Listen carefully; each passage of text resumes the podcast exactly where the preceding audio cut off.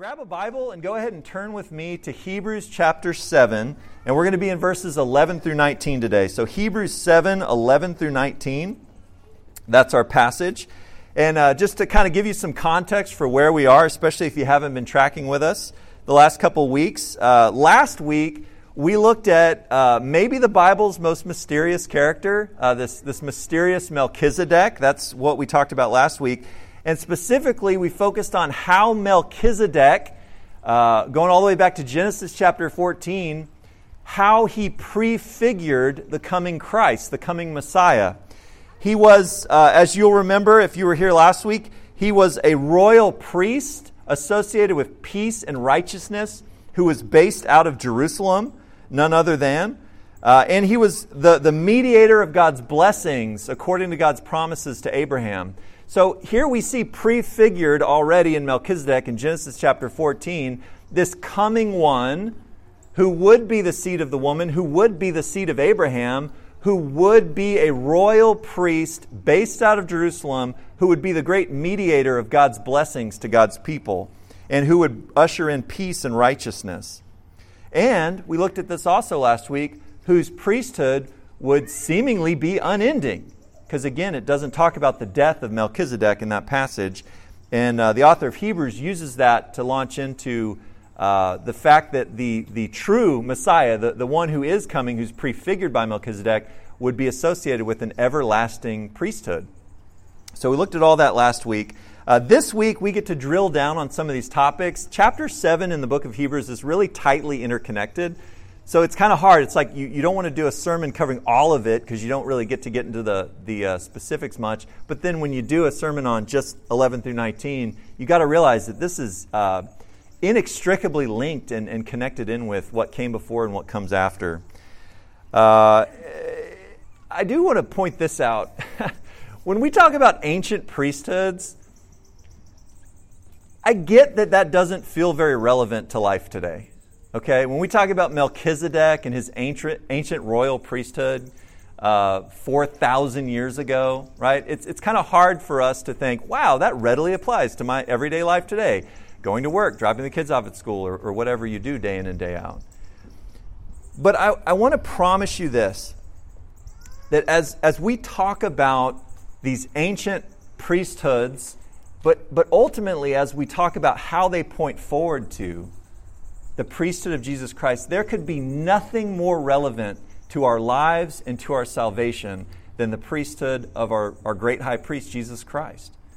Because it, it's not an ancient priesthood, it's a priesthood that's happening right now and forevermore on our behalf. We're going to talk about that today. Uh, you've probably heard the phrase, well, I'm just going to assume every adult in the room has heard the phrase, nobody's perfect. We say that all the time. Uh, however, that, that's true, but with one really important exception that the Bible teaches us about. Jesus alone is perfect, absolutely flawless, perfect in a way that we can't even imagine because he alone is both fully man and fully God. He's the God man. He is perfect in every way imaginable. But the realization of this fact that Jesus alone is perfect, it doesn't, it doesn't stop us from seeking perfection elsewhere, from going to other sources to find perfection. However, our definition, our concept of perfection is really just superlative statements. What I mean is, we're really just comparing the good to the better, to the best from our perspective. When we talk about eating the perfect hamburger, I'm sure there'll be some debate on where that is in Austin. When we say we're looking for the perfect spouse or house or puppy, the perfect wave. We just watched a surfing movie the other day. Talk about the perfect wave, the perfect sunset. Around here at Wayside, the perfect happy birthday gift to send out to everyone. Uh, a lot of those, and they're definitely not the perfect, by the way uh, if you're on any of those text streams. But it's, it's all right for us to speak about perfection in this way as long as we realize that the perfection of Christ is something else entirely. That, that the perfection of Christ, in that he is perfect is in a completely different category from all the other things we talk about as being perfect in that superlative sense. And this, this also helps us understand why the good news of Jesus Christ is such good news for us. We can't be perfect. And every single person knows that deep down in their soul. We all understand that we are imperfect. But He was perfect for us. Guys, that's, that's the good news of the gospel. That, that we know we're not perfect like God is perfect, but we can know that Jesus is perfect and will always be perfect, and that He has invited us to claim His absolute perfection as our own. He says, My perfection can be yours, not through self effort, not through trying really hard to, to overcome those imperfections and perfect yourself. He's saying, I give it to you as grace. The opposite of the gospel of God's grace, and hear me on this, is self righteousness or, or what we might call works righteousness. Maybe you've heard those phrases before. It's the illusion that we can somehow attain perfection on our own through our own self efforts. We can perfect ourselves, in other words. But, folks, we have to let go of that illusion of self perfection since perfection is only possible through Christ. He is our great hope. Today's passage is a stark reminder of this simple fact. It reveals the, the, uh, the inadequacy of the Levitical priesthood, this priesthood of Israel that descended from the tribe of Levi. Today's passage is going to reveal the inadequacy of that former priesthood to make anybody perfect, and it's going to reveal the absolute supremacy of Christ and the perfection of his priestly service on our behalf. That's what we get to look at today in this passage. All right. Without Jesus, there is no hope of perfection. Again, I don't care how hard you try, how hard I try. Without Jesus, there is no hope of perfection. Before Christ, there was only the Levitical priesthood. And again, Levitical is just referring to the priesthood that descends from the tribe of Levi. It was the male descendants of Aaron, Moses' older brother, we read about in Exodus and onwards.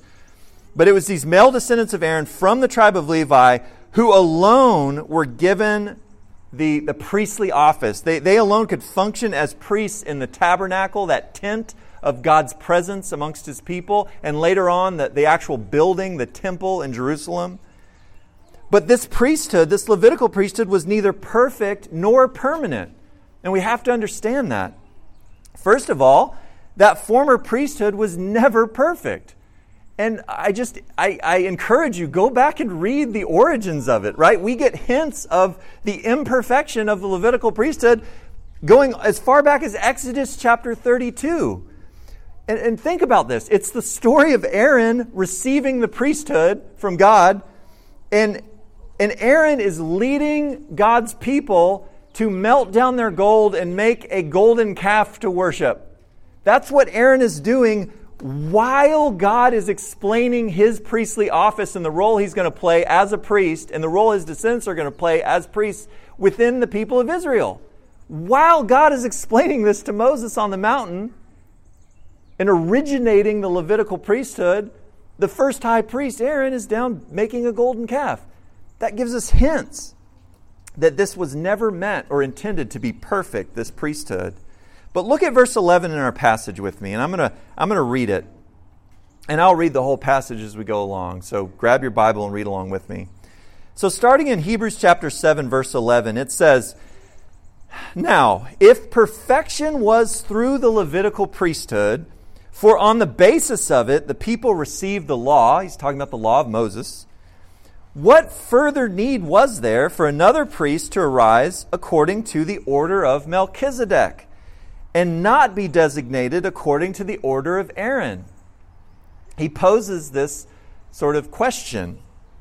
So, this verse is going to continue the comparison between the priesthoods of Melchizedek on the one hand and the priesthood arising out of the tribe of Levi that we looked at last week. Remember last week there was this great, really a contrast between these two priesthoods uh, the Melchizedekian priesthood coming associated with Melchizedek And again, if you're like, Melchizedek, this is weird, go back and listen to that sermon from last week, or at least go read the first part of chapter 7. It'll, it'll help you out in that department.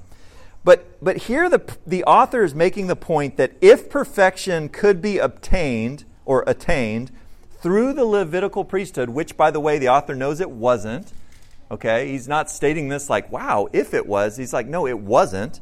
But he's saying that if perfection could have been attained through the Levitical priesthood, then why would God replace it with a very different priesthood? If it was sufficient to make us perfect, to perfect the worshipers of God, then why would it have been replaced, is his point. And I, I need to explain this term perfection, because again, we think in sort of our terms of what perfection means, but we don't want to put that on the biblical term here that's being used. So, in this context, folks, perfection, it means bringing something to completion in terms of, of what it was designed to be. Bringing something to completion in terms of what it was designed or created to be. It's, uh, it's the idea of reaching its goal, something fulfilling its ultimate function. That's what we're talking about when we say perfection here. And some scholars of the Bible have pointed out that in the context of our passage, which is worship of the one true God, perfection can also include this idea of a priest being ordained or consecrated for priestly service. We saw this all the way back in chapter 2 when Jesus was perfected through his sufferings. Remember that? And, the, the proving of his obedience to God? He was perfected. He was brought to completion, and in his priestliness, that was his consecration. That's when he was ordained. That's when God said, You are a priest, is when he presented himself in heaven, in the heavenly tabernacle before God. That's what we're talking about with perfection here, and it can involve this idea of being consecrated, being set apart. The former priesthood, that is the Levitical priesthood, with its sacrifices and offerings, time and time again, over and over again, could never truly perfect worshipers. It couldn't even perfect the priests that were doing all these rituals. It had no power to do that. For, for perfection, worshipers, including the priests themselves, they would need a different kind of priest with an altogether different type of priesthood. The former priesthood was also never permanent. We, we have to grab hold of this, okay? Look at verses 12 through 14 with me. It says, For when the priesthood is changed, of necessity there takes place a change of law also. For the one concerning whom these things are spoken belongs, he's talking about Jesus here, belongs to another tribe, from which no one has officiated at the altar. For it is evident that our Lord was descended from the tribe of Judah, a tribe with reference to which Moses spoke nothing concerning priests. So in verse 12, that I just read, we see that the Levitical priesthood was inseparably linked with the law of Moses. The Levitical priesthood was, was, was you, you couldn't separate it out from law, the law of Moses, okay? So that's what verse 12 is telling us. So if the priesthood changes, then it necessitates a change in the law. You, you, you can't, it's like putting a square peg in a round hole. You got to change the law if you're going to change the priesthood, is what his point is. Otherwise, if the law of Moses was still in effect with regard to the priestly requirements that we see in Leviticus and elsewhere, then, then having a priest from a different tribe would be against the law. And again, that seems like kind of an obvious thing, but it's important for him to point out to these Jewish background believers in the first century. It's important for us to understand as well. You see, in the books of Moses, which are the first five books in the Bible, Genesis through Deuteronomy, there's, there's no mention whatsoever of priests coming from the tribe of Judah. Now, there's mention of kings. That's where the kings were going to come from at the end of Genesis, was the tribe of Judah. But no mention whatsoever about priests in the tribe of Judah. He's making this point. But if the Exodus happened in the 15th century BC, then 500 years later, in the reign of King David, God speaks through the prophetic ministry of King David with his Psalms. And in Psalm 110, he says this through King David, through David. He says, he announces that the coming Messiah would be both a king in the line of David that's the great Davidic covenant. That's the great promise of God to David that it's through your seed, through your family, that Messiah, the anointed one, will come. But Psalm 110, which is the focus of this entire chapter in Hebrews, also says that Messiah will be a priest from David's tribe, the tribe of Judah. This is, this is fascinating stuff, believe it or not, these ancient priesthoods because these are the only two mentions of Melchizedek in the entire Old Testament is Genesis 14 where we hear about him for the first time and then David saying that there was going to be the Messiah was going to come in the likeness according to the order of Melchizedek. And this announcement, here's what it did. It made it absolutely clear to God's people that the Levitical priesthood was only meant to be temporary. As Israel waited her Messiah, her great Savior, who wouldn't come, by the way, for another thousand years. But that priesthood was always meant to be temporary.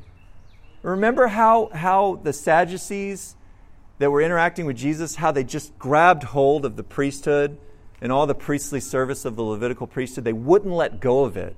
Why? Because it was their power structure, it was their means of self righteousness. They, they missed what David was saying in Psalm 110 that, guys, this is, this is not permanent. This is temporary as we await the one who's going to fulfill all these wonderful things that Jesus fulfilled. But they weren't willing to give it up. Uh, in, in the meantime, as they awaited, that former priesthood would be neither perfect nor permanent. Uh, in a couple weeks, we're going to go visit uh, Gramsy and Granddaddy and Nanny, who are on Zoom right now. We're going to go visit them in Starkville, Mississippi, Stark Vegas as they like to call it locally. Uh, and, and her family has this piece of land there. It's like maybe 40 acres. Uh, just real pretty Mississippi woods. And uh, we're going to go hang out there. They affectionately refer to it as the farm.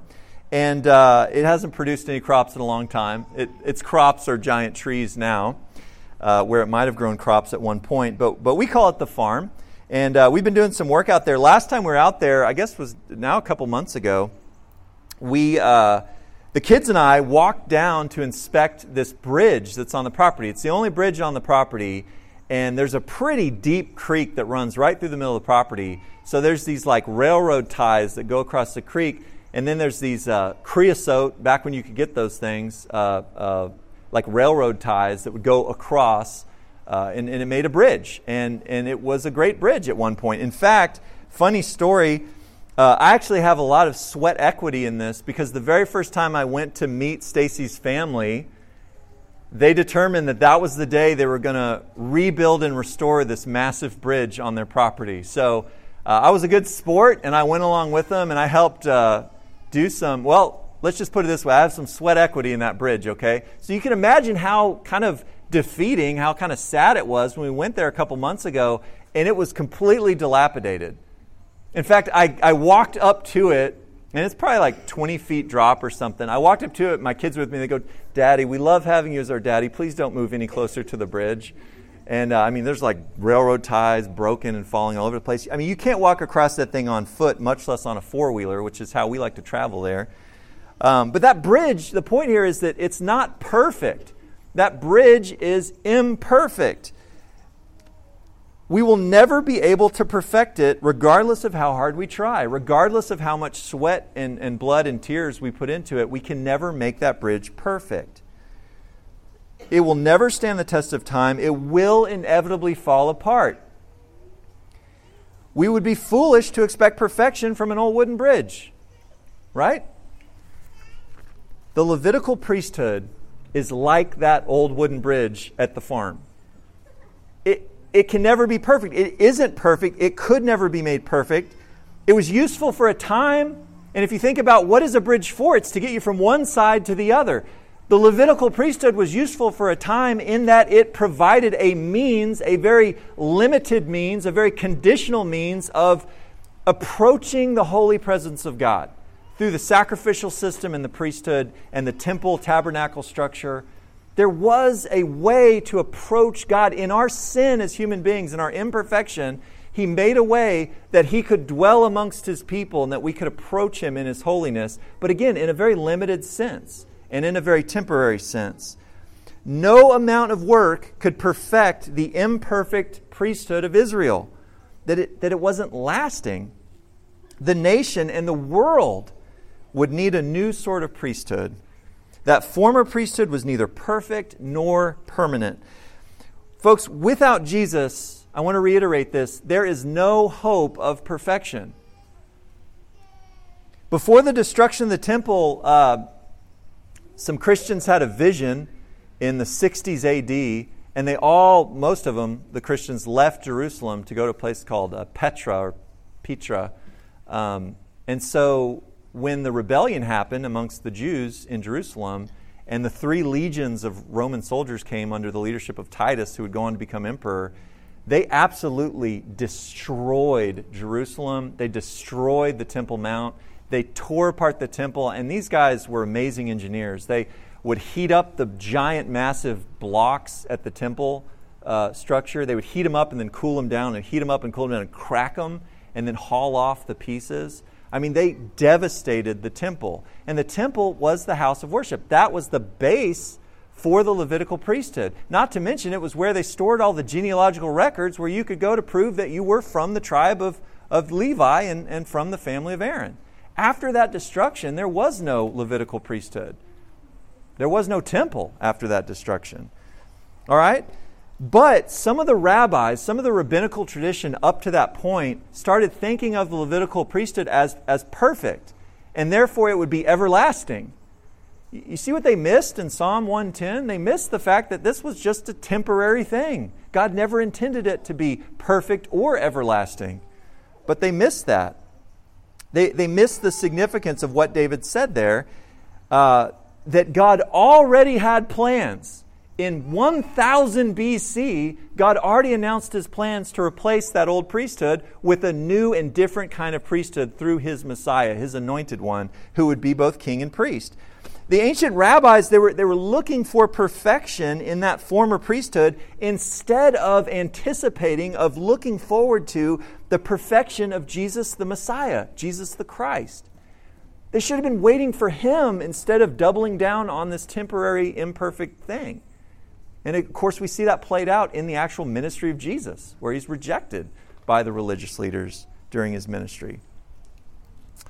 Uh, and frankly, and I'll just be the first to admit this, we are tempted to do that exact same thing today, even in our relationship with God. What do I mean by that? We may, we may not look, in fact, I don't think anyone in here is looking towards the Levitical priesthood the way that the ancient rabbis looked at the Levitical priesthood, but we often look to other things to make ourselves perfect, to perfect ourselves, or to at least appear that way to others, or even to ourselves, maybe. As I mentioned earlier, we're all tempted towards self righteousness or works righteousness. Basically, we try to appear as though we are perfect. What else is self righteousness other than just trying to appear to others as though you're perfect, you're righteous? That's what it is, right? Um, often this is accompanied with the, the works, right? So here's, here's why works righteousness is so tempting because we can do a lot of stuff, even in the church, we can do a lot of stuff for Jesus, and then we have something to point to for our self righteousness. The works we can point to and say, Look, I am perfect. And we would never say that verbally out loud, but in our hearts, that's sort of how we're posturing to other people, even in the church. I do that too.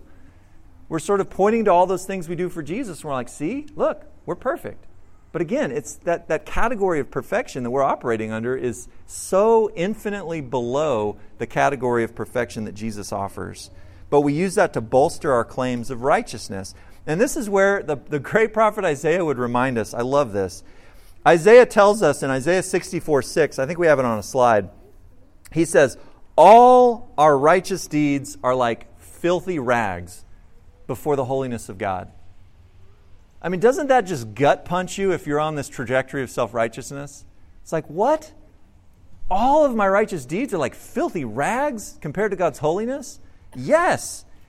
And you know what? That's kind of a, a, a heartbreaking thing for us if we've been seeking to perfect ourselves through self righteousness or some other means. But then listen to what Isaiah says. He gives us the great hope, and he's writing like 700 plus years before Jesus he gives us this great hope of being perfected by God Himself. So, on the one hand, everything you do in and of yourself is like filthy rags. But then listen to what He says in Isaiah 61, verse 10, he says, speaking of God, the Lord, he says, He has clothed me with garments of salvation and arrayed me in a robe of His righteousness. Folks, to be clothed in perfection is what he's talking about here. To be clothed in salvation and righteousness is only possible through the work of one particular priest, and he did not descend from the tribe of Levi. So now let's turn to this great hope that we have in Christ in the last part of our passage. With Jesus, there is actually hope of perfection. This is because his priesthood is both perfect and permanent. And we're supposed to see this contrast in the midst of chapter 7, all right? So, first of all, Jesus' priesthood is permanent. Look at verses 15, 16, and 17. It says, And this is clearer still. If another priest arises according to the likeness of Melchizedek, who has become such, not on the basis of a law of physical requirement, he's talking about the physical requirement for the, the Levitical priesthood he says, But according to the power of an indestructible life, for it is attested of him, and he's talking about Messiah here, Jesus, you are a priest forever according to the order of Melchizedek. So the author of Hebrews is going to hone in on this language of forever. The temporary nature of the Levitical priesthood is, is what he's saying is that's all the more apparent when you consider that another priest has risen. And that word for arise or risen has these beautiful, we can't get into them today, but these beautiful messianic overtones, messianic connections in the Hebrew Bible. He's like the star that rises out of Jacob. There's the, the branch who rises out of the family of Jesse. There's really cool stuff there.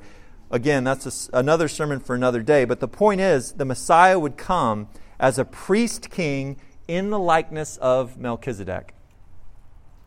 He switches, by the way. Did you notice that? It was the according to the order of Melchizedek. And now he overtly says, according to the likeness of Melchizedek. What he's trying to cue us into as the readers is that Melchizedek was just a type. He, he, he, he was a foreshadowing of the one who would come to be the great high priest, the Messiah.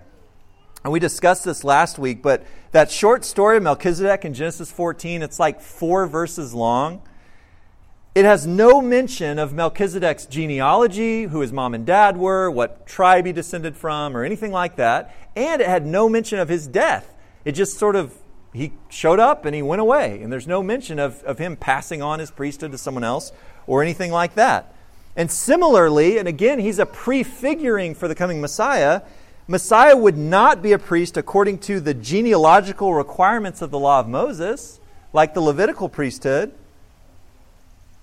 Instead, he was qualified to serve as a priest because get this he alone would be able to serve forever, indefinitely.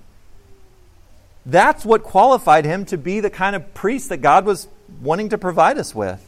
He was qualified because he could serve as our priest forever, being the eternal Son of God who became man, who suffered and died for our sins, who was resurrected from the grave, who ascended into heaven, and when he stood before the Father, prior to sitting down at the right hand of the Father, it was proclaimed of him, You are a priest forever. The words of Psalm 110 are the words of God as Father, of God the Father, rather, as his Son, the Messiah, the God man, Jesus Christ, entered into his presence in the heavenly Holy of Holies on account of his perfect sacrifice for sin through his crucifixion and death.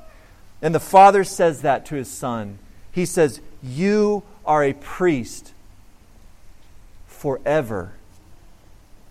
The effectiveness of his priestly service on our behalf, mind you. This wasn't some arbitrary thing he was doing. He was doing this priestly service on your behalf and on my behalf. His effectiveness will never be interrupted by death like it was for every single Levitical priest who ever lived and served in that office, whose priestly service was interrupted by death. And, oh, by the way, sin, which made them unholy and, and unfit to serve. None of those things can interrupt the priestly service of our great high priest, Jesus Christ. Jesus' priesthood is also perfect. Look at verse 18 and 19, our last two verses. It says, For on the one hand, there is a setting aside of a former commandment because of its weakness and uselessness. And then he has this little parenthetical thing. He says, For the law made nothing perfect. Just in case you're wondering, for the law made nothing perfect. And on the other hand, so there's a setting aside of a former weak, useless commandment. And on the other hand, there's a bringing in of, I love this, of a better hope. And then look at this. It's so relational. Let's, let's get out of the intellectual, sort of conceptual, and let's, let's bring it down to the relational. He says there is a bringing in of a better hope through which we draw near to God. The word for setting aside of a former commandment here is much stronger than that word back in verse 12 for the change in the law. The, the author is emphasizing that the law of Moses, along with its associated Levitical priesthood, could never truly solve the problem of sin. And he's going to talk about it later in, in terms of the blood of bulls and goats could never purify us from sin. It was never meant to. It was therefore ultimately ineffective. And that's not that the law was a bad thing, people. It's not like God was like, oh, I don't have the Messiah ready. I got to cram something into this time frame to kind of to kind of band-aid over the problem I have with sinful man. No, it was always anticipated. God was always going to provide this temporary Levitical priesthood because it points toward the priesthood of Jesus Christ. It was supposed to be a precursor, foreshadowing and pointing us in our expectations toward the Messiah so that we, when we saw him, when we met him, we would receive him as such. So it's not that the law is bad, but it's ultimately ineffective because it can't perfect us, it can't make us perfect. And again, this idea of perfection, it, it ties together a whole passage from beginning to end, because we're seeing it here again in verse 19. Again, it's in the context of reaching our goal, fulfilling our function as worshipers of God. Did you know that God put Adam and Eve in the Garden of Eden to worship? That was one of the primary roles of these image bearers in the garden was to worship God in righteousness, in holiness. And so, this idea of perfection is us getting back to that place. It's, it's being made complete in terms of the conditions for which we were created. Think about all these beautiful things in the book of Hebrews that it's associated with our perfection. It's associated with our being sanctified. That means being set apart in holiness. Our being made perfectly holy and righteous. Our being redeemed. That is bought out of our sin and washed and purified, having the image of God fully restored in us as image bearers. That's what happens through the perfection we have in Jesus Christ. And all of this can only be accomplished through his priestly work on our behalf. Guys, the better hope is not a concept. The better hope is a person named Jesus. He is our better hope, through whom we draw near to God. It's in Christ, as we sang earlier. He alone exchanged his perfect righteousness, his perfect record before God, for our unrighteousness. And he alone paid the penalty for our sin because he didn't have sin to pay the penalty for in order to, redeem us to serve God eternally and perfectly. The priesthood of Jesus is both perfect and permanent. And, folks, it's available to any and every person who will simply put their faith in him. Two weeks ago, I mentioned, uh, I mean, just like during the sermon, I mentioned this, but it happened right before the service. I was right out here talking, but I got a call that one of our friends in Fort Worth, who was one of our supporters when we came down here to church plant, had fallen and gotten an infection, turned into sepsis, and went downhill, and it was a, it was a um, uh, ultimately became terminal. And that very next day, after I told you all that, he passed away peacefully uh, and, and I've been invited now to speak at his memorial service this coming Friday, so I'm going to be going up there this Friday. And they've asked me to share a memory of him uh, with the friends and family who are going to be attending. And as I was thinking about the memories, uh, I'm going to share the very first time I met him. And so I became a Christian in my 20s in 2004. And one of the first things I did is I got associated with a men's Bible study up in Fort Worth at this church through, through whose ministry I came to Christ. And I remember one of the first times I went to this men's Bible study, this guy, uh, who, who would later become our friend and supporter, he was sharing his testimony. And I, it was raw. It was raw, his testimony. And I was a little uncomfortable, to be honest with you. I was kind of squirming in my chair. but he was sharing about his imperfections. He was sharing about his sin and his sinful tendencies in a way that I had never experienced before.